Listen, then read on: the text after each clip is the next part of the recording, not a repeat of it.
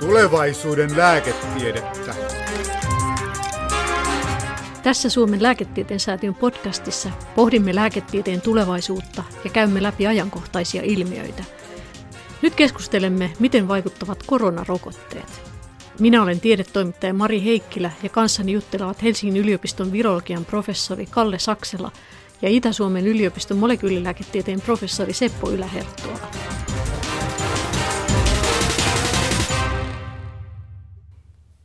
Jos lähdetään virologian professori Kalle Saksella siitä ihan liikkeelle, että miten immuniteetti syntyy, jos ylipäätänsä ajatellaan rokotteita, niin ihan näitä perinteisiä kaikille tuttuja influenssaa ja kaikkia vastaavia rokotteita, niin miten siinä ihmiselle tulee vastustuskyky?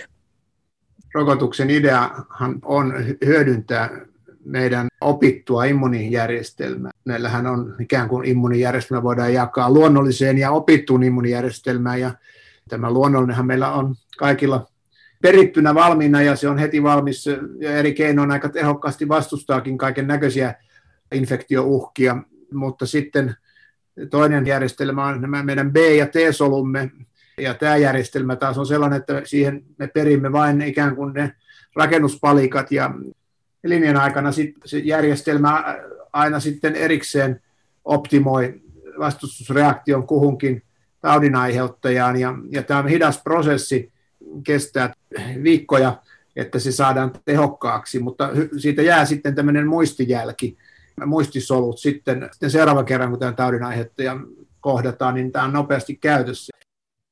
Eli siis nämä T- ja B-solut on näitä elimistön valkosoluja, jotka sitten aktivoituu, kun se virus, vieras otus hyökkää elimistöön. Eli eka tunnistetaan se vihollinen, sitten kutsutaan apuvoimia paikalle ja sitten tulee nämä B-solut, jotka sitten alkaa tuottaa vasta-aineita vihollista kohtaan. Eli ne vasta-aineet sitten tarttuu silleen, että, sitten se ei pääse tunkeutumaan soluihin ja sitten syöjäsolut löytää ne ja sitten popsii suuhunsa. Ja sitten muodostuu näitä muistisoluja, eli sitten jatkossa, jos se sama vihollinen, sama virus hyökkää uudestaan, niin sitten, se ei, sitten elimistö onkin jo valmiina ja hyökkää heti kimppuun. Tämä on se normisusteemi, miten elimistö puolustautuu, niin miten, sitten, miten se rokotteessa tehdään se sama juttu? Meillä on hyvin monia eri, erilaisia rokotteita, joko perinteisesti on, esimerkiksi jos viruksista puhutaan, niin kokonainen tätä tautia aiheuttama virus on puhdistettu ja sitten vaikka formaliinilla inaktivoitu, jolloin siinä on näitä immunologisia rakenteita, joita kohtaan sitten T- ja B-solut voivat sitten valmistaa responssin. Toinen hyvin perinteinen tapa on, että, että näistä viruksista kehitetään ihan, ihan eläviä, mutta heikennettyjä muotoja. Niitä on monia tapoja esimerkiksi matalissa lämpötiloissa, kun virusta pitkään soluviljelyssä pasasoidaan, niin, niin nämä on näitä perinteisimpiä tapoja, mutta sitten voidaan ottaa tiettyjä äh, viruksen proteiineja, jotka tiedetään olevan oleellisia tämän vastuskyvyn kannalta, kuten nyt näissä koronarokotteissa tiedetään tämän piikkiproteiinin olevan, ja, ja tuotetaan sitä sitten joko äh, ihan bioreaktoreissa – puhdistettuna proteiinina, jota sitten joko sellaisenaan tai jonkun tehosteaineen adjuvaatin kanssa annetaan. Tällaisiakin ollaan tekemässä koronaa vastaan.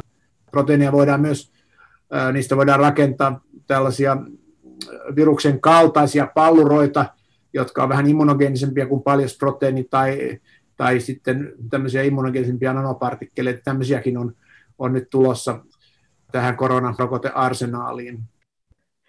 No jos mennään nyt sitten näihin uusiin geenirokotteisiin, eli näihin uusiin koronarokotteisiin, niin, niin meillä on toistaiseksi käytössä siis Pfizer, BioNTechin ja Modernan rokotteet, jotka on tämmöisiä lähetti-RNA-rokotteita. Eli niissä on sitä lähetti-RNAta, jossa on se viruksen piikkiproteiinin koodi, ja sitten sitä viedään solujen sisälle tämmöisen rasvapalluran suojissa. Sitten meillä on tämä AstraZenecan DNA-rokote, ja siihen, siinä taas viedään soluihin DNAta pätkä semmoisen harmittoman adenoviruksen avulla.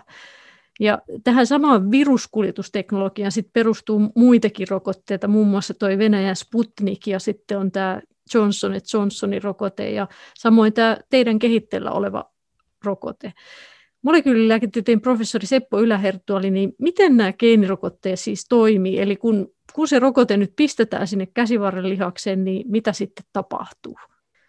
No, elimistö normaalisti lukee sen DNA- tai RNA-ohjeen ja riposomeilla soluissa tuottaa tämän rokotteen mukana tulleen geeniohjeen mukaisen proteiinin. Eli geenirokotteen hyvä puoli on se, että tästä nyt geenisiirtomenetelmästä riippuen, niin useita päiviä tai jopa viikkoja ne solut tuottavat vaikkapa tätä piikkiproteiinia. Näin voisi ajatella, että tulee tehokkaampi immunivaste kuin sitä, että sinne laitetaan kerralla elävä heikennetty virus tai se viruksen proteiinia, jotka tuhoutuu väistämättä aika nopeasti elimistössä. Se ero, jos mietitään RNA- ja DNA-rokotetta, on, että RNA-rokotteessa annetaan suoraan se, se lähetti RNA, eli se, joka on jo suoraan se proteiinivalmistusohje, mutta sitten taas DNAssa niin se pitää ensin tehdä se lähetti RNAn valmistus siellä solussa tumassa käytännössä ja sen jälkeen vasta sitten kun on se lähetti RNA, niin se menee proteiinisynteesiin eli translaatio, jossa sitten valmistetaan kyllä, se proteiini. Kyllä, ju, ju, juuri näin, että se on sillä tavalla tehokkaampi, mutta siihenkin taas voi lisätä sen, että, että evoluutiossa tämmöinen ylemmäärin soluihin työnnetty RNA kovasti saa solut uskomaan, että taas, että ne ovat jonkinlaisen viruspommituksen kohteena, että sitäkin, sekin herättää taas monenlaista vastetta, joka, joka ei välttämättä edesauta sitä rokotetta. Että nythän näissä uusissa rokotteissa tämä on pystytty kiertämään niin, että tämä RNA, jota nämä, nämä, koronavirusrokotteetkin, niin eivät, ei suinkaan ole luonnollista RNAta, vaan siinä on yksi emäs korvattu tämmöisellä kemiallisella toisella epäluonnollisella emäksellä, ja näin, näin saadaan harhautettua vähän immunijärjestelmää te, myöskin tehtyä näistä stabiilimpia, että tällä tavoin tämä on saatu, saatu onnistumaan paremmin.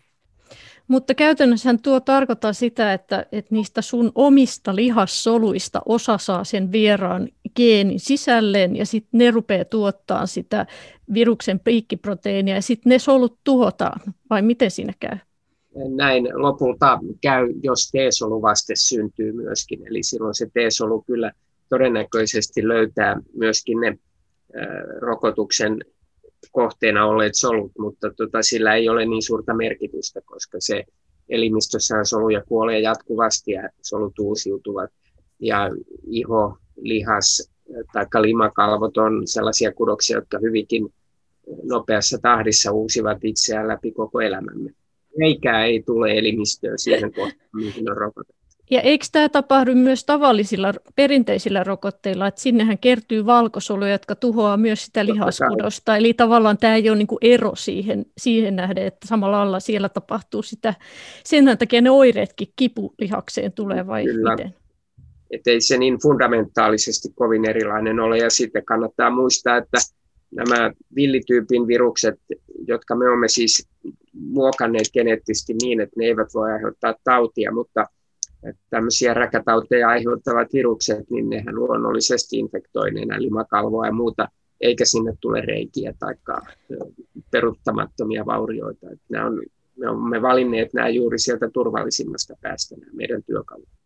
Mutta huomattavaa silti on, että, että siinä on sen tyyppinen fundamentaalinen e-, ero, joka koskee paitsi näitä geenin kuljettimia, myös näitä uusia RNA- ja DNA-rokotteita, että tämä ja samoin myös eläviä heikennettyjä viruksia, että tuotetaanko nämä virusproteiinit tai nämä immunogeenit rokotettavan soluissa, jolloin ne aktiivisesti niitä esitellään kudosantigeeni toimesta näiden solujen pinnalla hyvin tehokkaasti verrattuna siihen, että proteiini passiivisesti ruiskutetaan.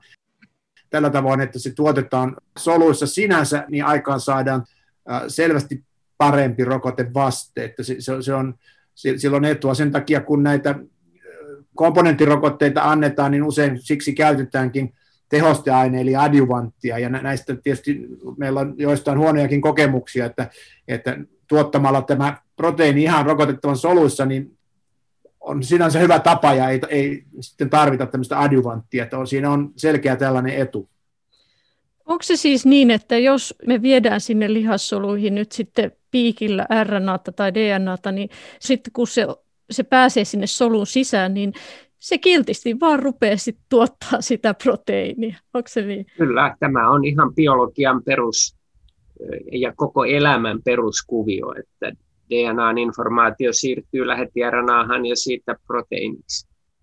Näin, näin siellä tapahtuu, mutta jälleen, jälleen tietysti sanotaan, että devil is in the details, että se on juuri RNA-rokotteet ovat siinä mielessä tehokkaampia kuin DNA-rokotteet, että, että DNAhan nyt sillä vielä pitää päästä ensin tumaan, että siinä tehdään RNAta ja, ja solut ei nyt ole sillä tavalla kiltisti vie, vie kaikkia niiden solulimaan niin, äh, väkisin ikään kuin äh, viettyä DNAta tumaan päin vastoin solulimassa oleva DNA toimii signaalina yleisesti apoptoosiin, ja monet näistä soluista kuolee sen takia, että DNAta kuuluisi olla tumassa, ja siinä on tämmöisiä, tällaisia monia vaikeuksia, juuri sen takia on hyvin eleganttia käyttää evoluutiossa tähän tarkoitukseen kehittyneitä organismeja, eli viruksia.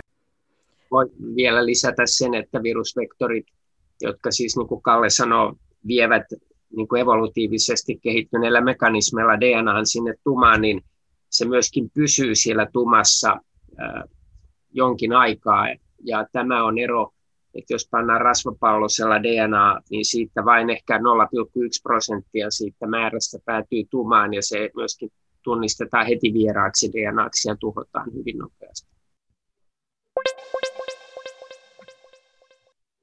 Miten kauan se säilyy sitten se, jos ajatellaan niitä lihassoluja, niin tiedetäänkö sitä, että kuinka paljon, kuinka moni lihassolu tarvitaan tuottamaan sitä, että et kuinka moneen pitää sen geeni siirtyä ja kuinka kauan sitä tuottoa jatkuu siellä?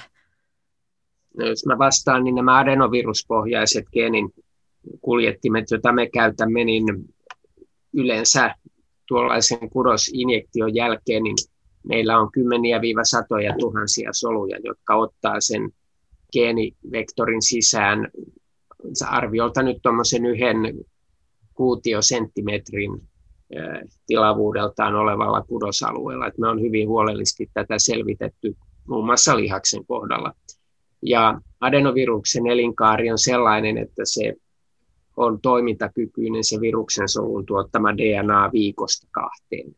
Että se jää tuman ulkopuolelle niin sanotuksi episomaaliseksi DNAksi ja tumassa on myöskin mekanismi, joka sitten tunnistaa tämän vieraaksi hyökkääjäksi ja sitten DNA sitten pilkkovat sen, mutta se kestää siis siellä ainakin viikon, jolloin se siirtogeenin eli tämän rokoteproteiinin tuotanto jatkuu pidempään ja näin voisi ajatella, että se on tehokkaampi tapa kuin, kuin esimerkiksi vaan lähetti RNA laittaminen soluun, vaikkapa se olisikin stabiloitu, niin se hajoaa kuitenkin siellä 12-20 tunnin kuluessa. Siis tuleeko ihmisestä muuntogeeninen niiden lihassolujen osalta? Ei, ei tule, koska se siirtogeeni ei mene integroidu meidän solun genomiin. Eli perimäaineeseen ei kosketa näillä mekanismeilla. Eli se on vähän niin kuin sama kuin tapahtuu itse asiassa virusinfektiossa, ihan tavallisessa virustartunnassa. Eli siinähän virus ruikkaa sen perimänsä solun sisälle ja sitten se rupeaa tuottamaan niitä viruspartikkeleita. Eli tässä tapahtuu periaatteessa ihan sama, mutta tämä lainausmerkeissä tässä ei ole sitä viruksen haitallisuutta, vaan siinä on, niin kuin, tuotetaan ainoastaan sitä yhtä proteiinia tai muutamaa piikkiproteiinia.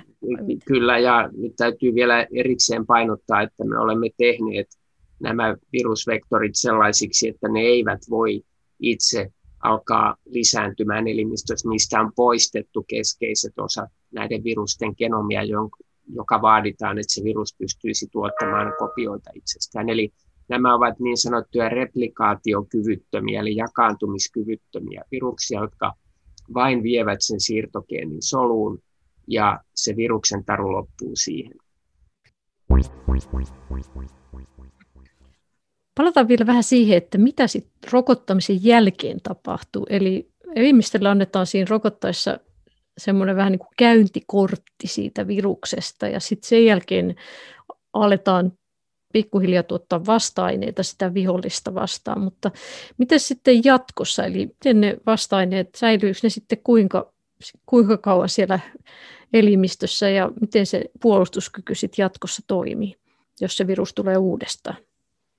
Ne vasta määrät sitten rokotuksen jälkeen pikkuhiljaa laskevat, mutta, mutta sitä jää kuitenkin ja ennen kaikkea jää nämä, nämä muistisolut, jotka hyvin nopeasti tuntien ja päivien aikana ovat sitten mobilisoitavissa valtavaksi armeijaksi, joka ryhtyy tuottamaan. Ja, ja sille on tämä tosiaan tämä mainitsemasi käyntikortti on etukäteen jo, jo näytetty, niin tiedetään kuka on vastustaja miten kauan se säilyy, jos ajatellaan, että, että ihminen elämänsä aikana tapaa paljon viruksia, niin sitten tiedetään, että jotkut rokotukset, niin saan, sä saat kerran vauvana peppuun rokotuksen, niin se säilyy tosi pitkään, että sitä ei tarvi uusia, niin mistä se johtuu, että ne niin kuin eri lailla säilyy? Ja miten se, niin kuin, ne soluthan kuolee, ne muistisolutkin jossain vaiheessa, niin miten se voi säilyä se rokotus?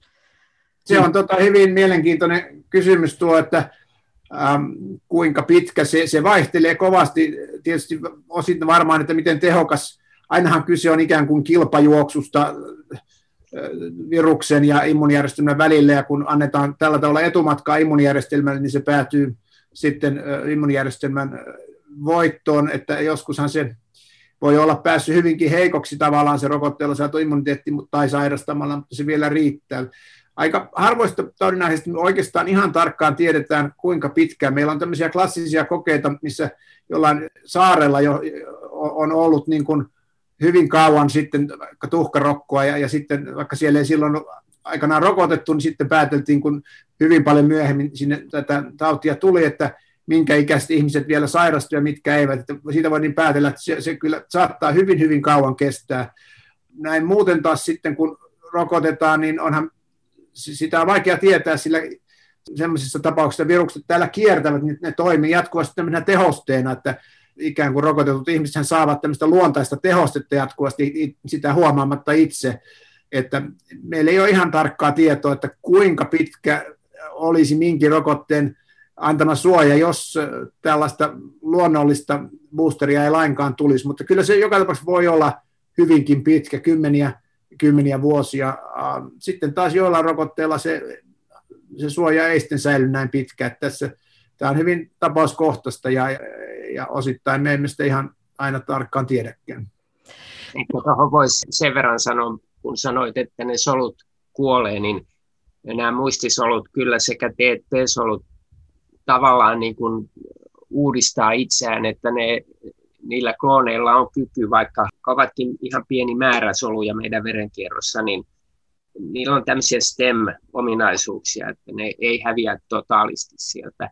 Että jos ajatellaan valkosolun elinikä keskimäärin tai T-solun elinikä, niin niin äkkiä ei häviä se missään tapauksessa muista. Eli ne voi ikään kuin siirtää seuraavalle kloonisukupolvelleen sen no ne tiedon. Ovat klooneja, siis ne, ne tunnistavat, esimerkiksi T-solulla on sitten se antigeenireseptori, jonka, jonka se on valikoinut sinne tämän immunivasteen seurauksena, ja tämä T-soluklooni sitten ylläpitää itseään pitkäänkin. Siis mun mielestä kymmeniä vuosia saattaa olla vaikeiden tautien jälkeen T-soluklooneja olemassa. Tämähän on nyt tämä korona käytännössä nämä on geenirokotteiden esimarssi, että hevosillahan on ollut aikaisemmin jo käytössä geenirokote, mutta nyt tuli ihmisille vasta ensimmäisen kerran. Voiko on myöskin testattu Ebola- ja HIV-rokotteita aikaisemmin, että ei ihan ensimmäinen kerta ole tämä, mutta ensimmäinen oikein kunnolla niin kuin menestyksekäs geenirokotteiden esimarssi on nyt nähty tämän koronan aikana. Minkä takia ei ole aikaisemmin onnistuttu? No geenisiirtoteknologia ylipäätänsä on aika nuorta, että noin tehokkaita tekniikoita on ollut olemassa vasta ehkä parikymmentä vuotta. Ensimmäiset ajatukset eh, toki on vanhempia jo 4-50 vuoden takaa ihan siitä, kun ensimmäisiä retroviruksia alettiin käyttämään, niin huomattiin, että niillä voidaan ominaisuuksia siirtää solusta toiseen.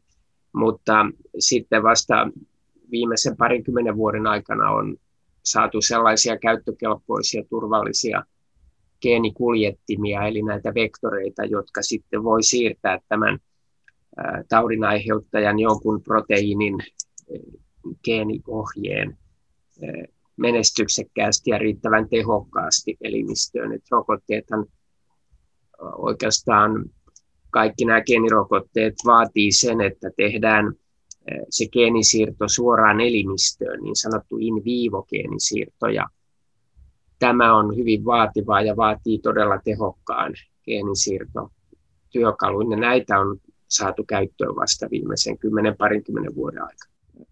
Tietenkin ihmisiä aina huolestuttaa se turvallisuus, kun tämä on nyt uusi mekanismi, niin tätähän on siis geenisiirtoja on tehty kuitenkin hoitotarkoituksia tämmöisiä, niin kerrotko vähän, että onko tämä me, tätä menetelmää käytetty kuinka sitten? Siis geenisiirtotutkimuksiahan on tehty pitkään ja tällä hetkellä on, jos se näitä rokotevalmisteita otetaan huomioon, niin kahdeksan geenisiirtoon perustuvaa lääkettä hyväksytty kliiniseen käyttöön Euroopassa ja USAssa. Ja näiden pohjalla on hyvinkin pitkät ja laajat turvallisuustutkimukset. Geenisiirtojen kohdalla, niin kuin kaikessa lääkehoidossa, on aina mahdollisuus, että syntyy ennalta arvaamattomia sivuvaikutuksia, joten geenilääkkeitä pitää testata ja tutkia ihan yhtä huolellisesti kuin kaikkia muitakin kliiniseen käyttöön tulevia lääkevalmisteita.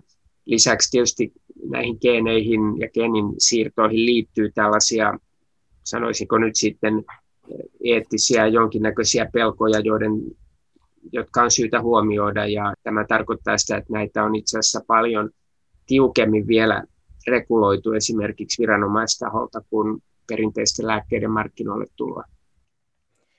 Jos mennään sitten vähän siihen, että miten, jos ajatellaan tätä koronaviruksen muuntumista, niin minkälainen ongelma se on Kalle Saksella? Onko se nyt puhutaan siitä rokotteiden tehosta, niin onko tässä nyt sitten kilpajuoksu taas, että nyt sit, miten vaikea se on parannella näitä nykyisiä rokotteita ja miten niitä joudutaan nyt muokkaamaan ehkä?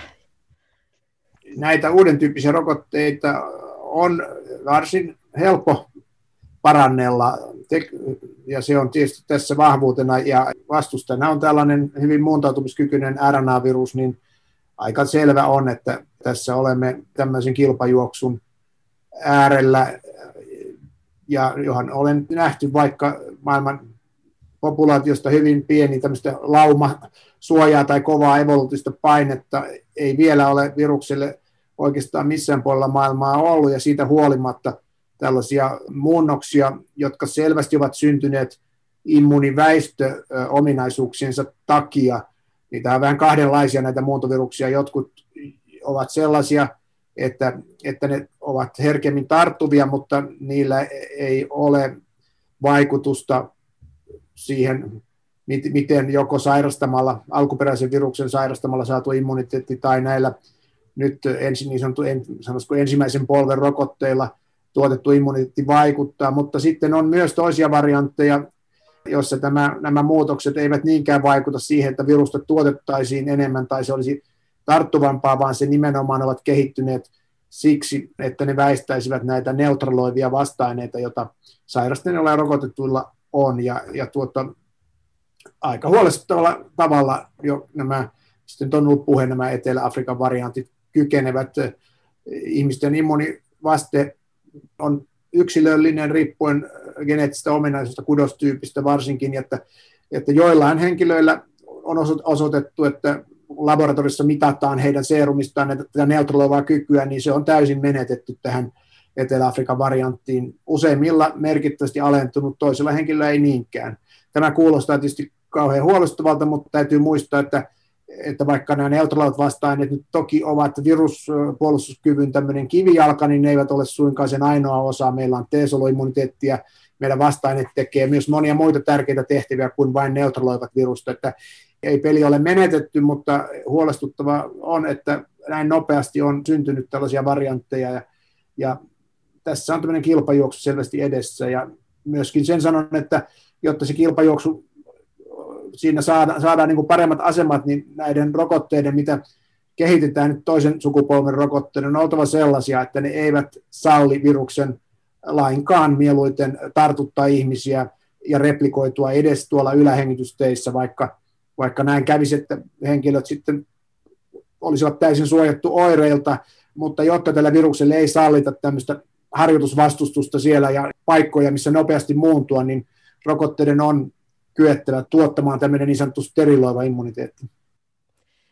Tuosta itse asiassa vähän päästäänkin aasinsillan kautta siihen, että, että jos ajatellaan nyt vielä sitä lihakseen, pistetään se nykyiset rokotteet, niin ne B-solut siis, ne kiertää verenkierros sit joka paikka, että periaatteessa kun se virushan ei tartu lihaksen kautta, vaan sehän tulee hengitysteiden kautta tämä koronavirus, niin sehän tarttuu sitten hengitysteissä solujen pinnalle, niin sitten miten onko ne ihan hetkessä ne B-solut sitten, jotka on, niin onko se siellä sitten paikan päällä? No kyllähän ne kiertävät, mutta ennen kaikkea, ennen kaikkea se, mikä on paikan päällä, ovat nämä, nämä vasta-aineet, joita B-solut tai niistä B-solusta er, erilaistuneet plasmasolut tuottavat. Ja niitä vasta-aineita on monenlaisia, ja niistä erityisesti sinne limakalvoille, missä tämä ensikohtaaminen tapahtuu, niin sinne erittyy niin sanottuja IgA-luokan vasta-aineita, ja niitä olisi kyettävä tuottamaan näillä rokotteilla tehokkaammin. Me tiedetään, että tämä viruksen reseptori pääreseptori, tämä ASE2, se on erittäin runsaasti ilmenee juuri tuolla nenän limakalvoilla ylähengistysteillä, sitten, sitten toki muuallakin, mutta selvästi vähemmän sitten keuhkoissa, että se, se todellinen niche, niche tämän koronaviruksen replikaatiolle on juuri siellä, ja, ja sieltä se sitten ensin replikoituu, ja sitten jos onnistuu siinä, niin leviää sitten eteenpäin keuhkoihin. Siellä ensilinjassa se on kyettävä pysäyttämään siihen tarvitaan juuri näitä limakalvoille erittyviä vastaine, IgA-luokan vastaineita, ja niitä me yritämme erityisesti tässä tällä omalla rokotusstrategialla herättää. Tehän siis kehitätte nenän kautta annosteltavaa tämmöistä viruskuljettimeen perustuvaa DNA-rokotetta, niin jos ylipäätään siis ajatellaan tätä tilannetta, että kyse on koronan kaltaisesta hengitystyöviruksesta ja sitten rokotteet pistetään käsivarren lihakseen, niin jotenkin tulee mieleen, että eikö se pitäisikin justiin suihkuttaa nenää se rokote, niin että se olisi siellä paikan päällä. Sinäpä sen sanoit, joo. Kyllä se tietysti näin on, että niin kuin, niin kuin sanoin, meillä on tällainen niin sanottu aluksi tässä esitelmöin tästä immuniteetin yleisluonteesta, niin tämä luonnollinen immuniteetti ja, ja sitten tämä opittu, ja ne toimii tietysti käsi kädessä, ja se luonnollinen immuniteetti ohjaa sitä opittua immuniteettia ja minkälaisia B-soluja syntyy ja minkälaisia vasta-aineita. Ja se, se luonnollinen immuniteetti sitten haistaa tämän niin kuin anatomisen sijainnin ja, ja siinä mielessä se on tärkeää, että tässä tapauksessa annettaisiin se rokote sinne, sinne limakalvoille. Mutta tietysti perinteisesti rokotteet on ajateltu tämmöinä injektoitavina ja toki se on jollain tavoin kaikki monet asiat ovat niin kuin logistiikka ja, ja, ja perinne, että näin, näin ne tuotetaan, ja toki se on aika semmoinen helposti standardoituva tapa, että näin nyt on aina vain tehty, mutta ilman muuta tässä pitää harkita muunkinlaisia tapoja, ja, ja tämä intranasaali nyt tässä tapauksessa on, on aika ilmeinen. Jos puhutaan meidän kehittämästä rokotteesta, niin siinä on mahdollisimman paljon yritetty ottaa tämä viruksen luonnollinen tartuntatie huomioon, eli annammekin rokotteen nenänieluun ja sillä jo eläinkokeet hyvin näyttävät, että saamme aikaiseksi myöskin immunoglobuliini A vasteen, joka on siis se immunoglobuliini, joka suojaa meidän limakalvoja. Et lihakseen pistetty rokote antaa yleensä vain tämän IgG-vasteen. Ja sitten toinen, että me käytämme juuri nenänielun kautta tarttuvaa geenisiirtokuljetinta tässä meidän geenirokotteessa. Että nämä asiat on oikeastaan otettu luonnosta kaikki nämä, nämä mallit. Onko siinä sit se perinne, että tavallaan ajatellaan, että lihaksen kautta niin se on se tietty annos, mikä saadaan varmasti perille, että onko siinä jotain semmoista, minkä takia sitä ei ole sitten enemmän, kun että se on myös ihmisille kivuttomampi se nenän kautta. Niin, onhan nenänielun kautta annettavia inhalaatiorokotteita ollut, muun influenssarokotteita. Vanhemmat meistä muistaa tämän sokerin palapoliorokotteen, joka annettiin kaikille. Että kyllä näitä vaihtoehtoisia rokotusteita on aiemminkin käytetty, mutta jollain tavalla tämä niin kuin lihakseen pistäminen on vain semmoinen default tapa rokottaa, ja ehkä sitä ei ole tässäkään tapauksessa sen pidemmälle ajateltukaan, että, että jotain muuta kauttakin tuo rokotteen voisi ihmisen laittaa. Suuri osahan, jos ajatellaan, mitä, vir, mitä reittiä virukset pääsee ihmiseen, niin ihon kautta on vähän hankala päästä usein, niin se on se keuhkot ja hengitys, yleensä eka, eka ne ylähengitystiet, mihin se ekana tulee, jos hengittää, tai sitten suun kautta, jos syö ruokaa jotain, niin nehän on aika rajatut ne keinot, millä se voi päästä se virus. No, no kyllä, näin, näin on, että sitten on tietysti näitä eksoottisempia viruksia, niin kuin HIV ja, ja näin päin pois, joilla on omat reittinsä, priorisoitu reittinsä, mutta tuota, kyllä juuri näin se on, että tämä meitäkin on välillä ihmetyttänyt, että kas kun tätä hengitystie mekanismia ei ole hyödynnetty aikaisemmin.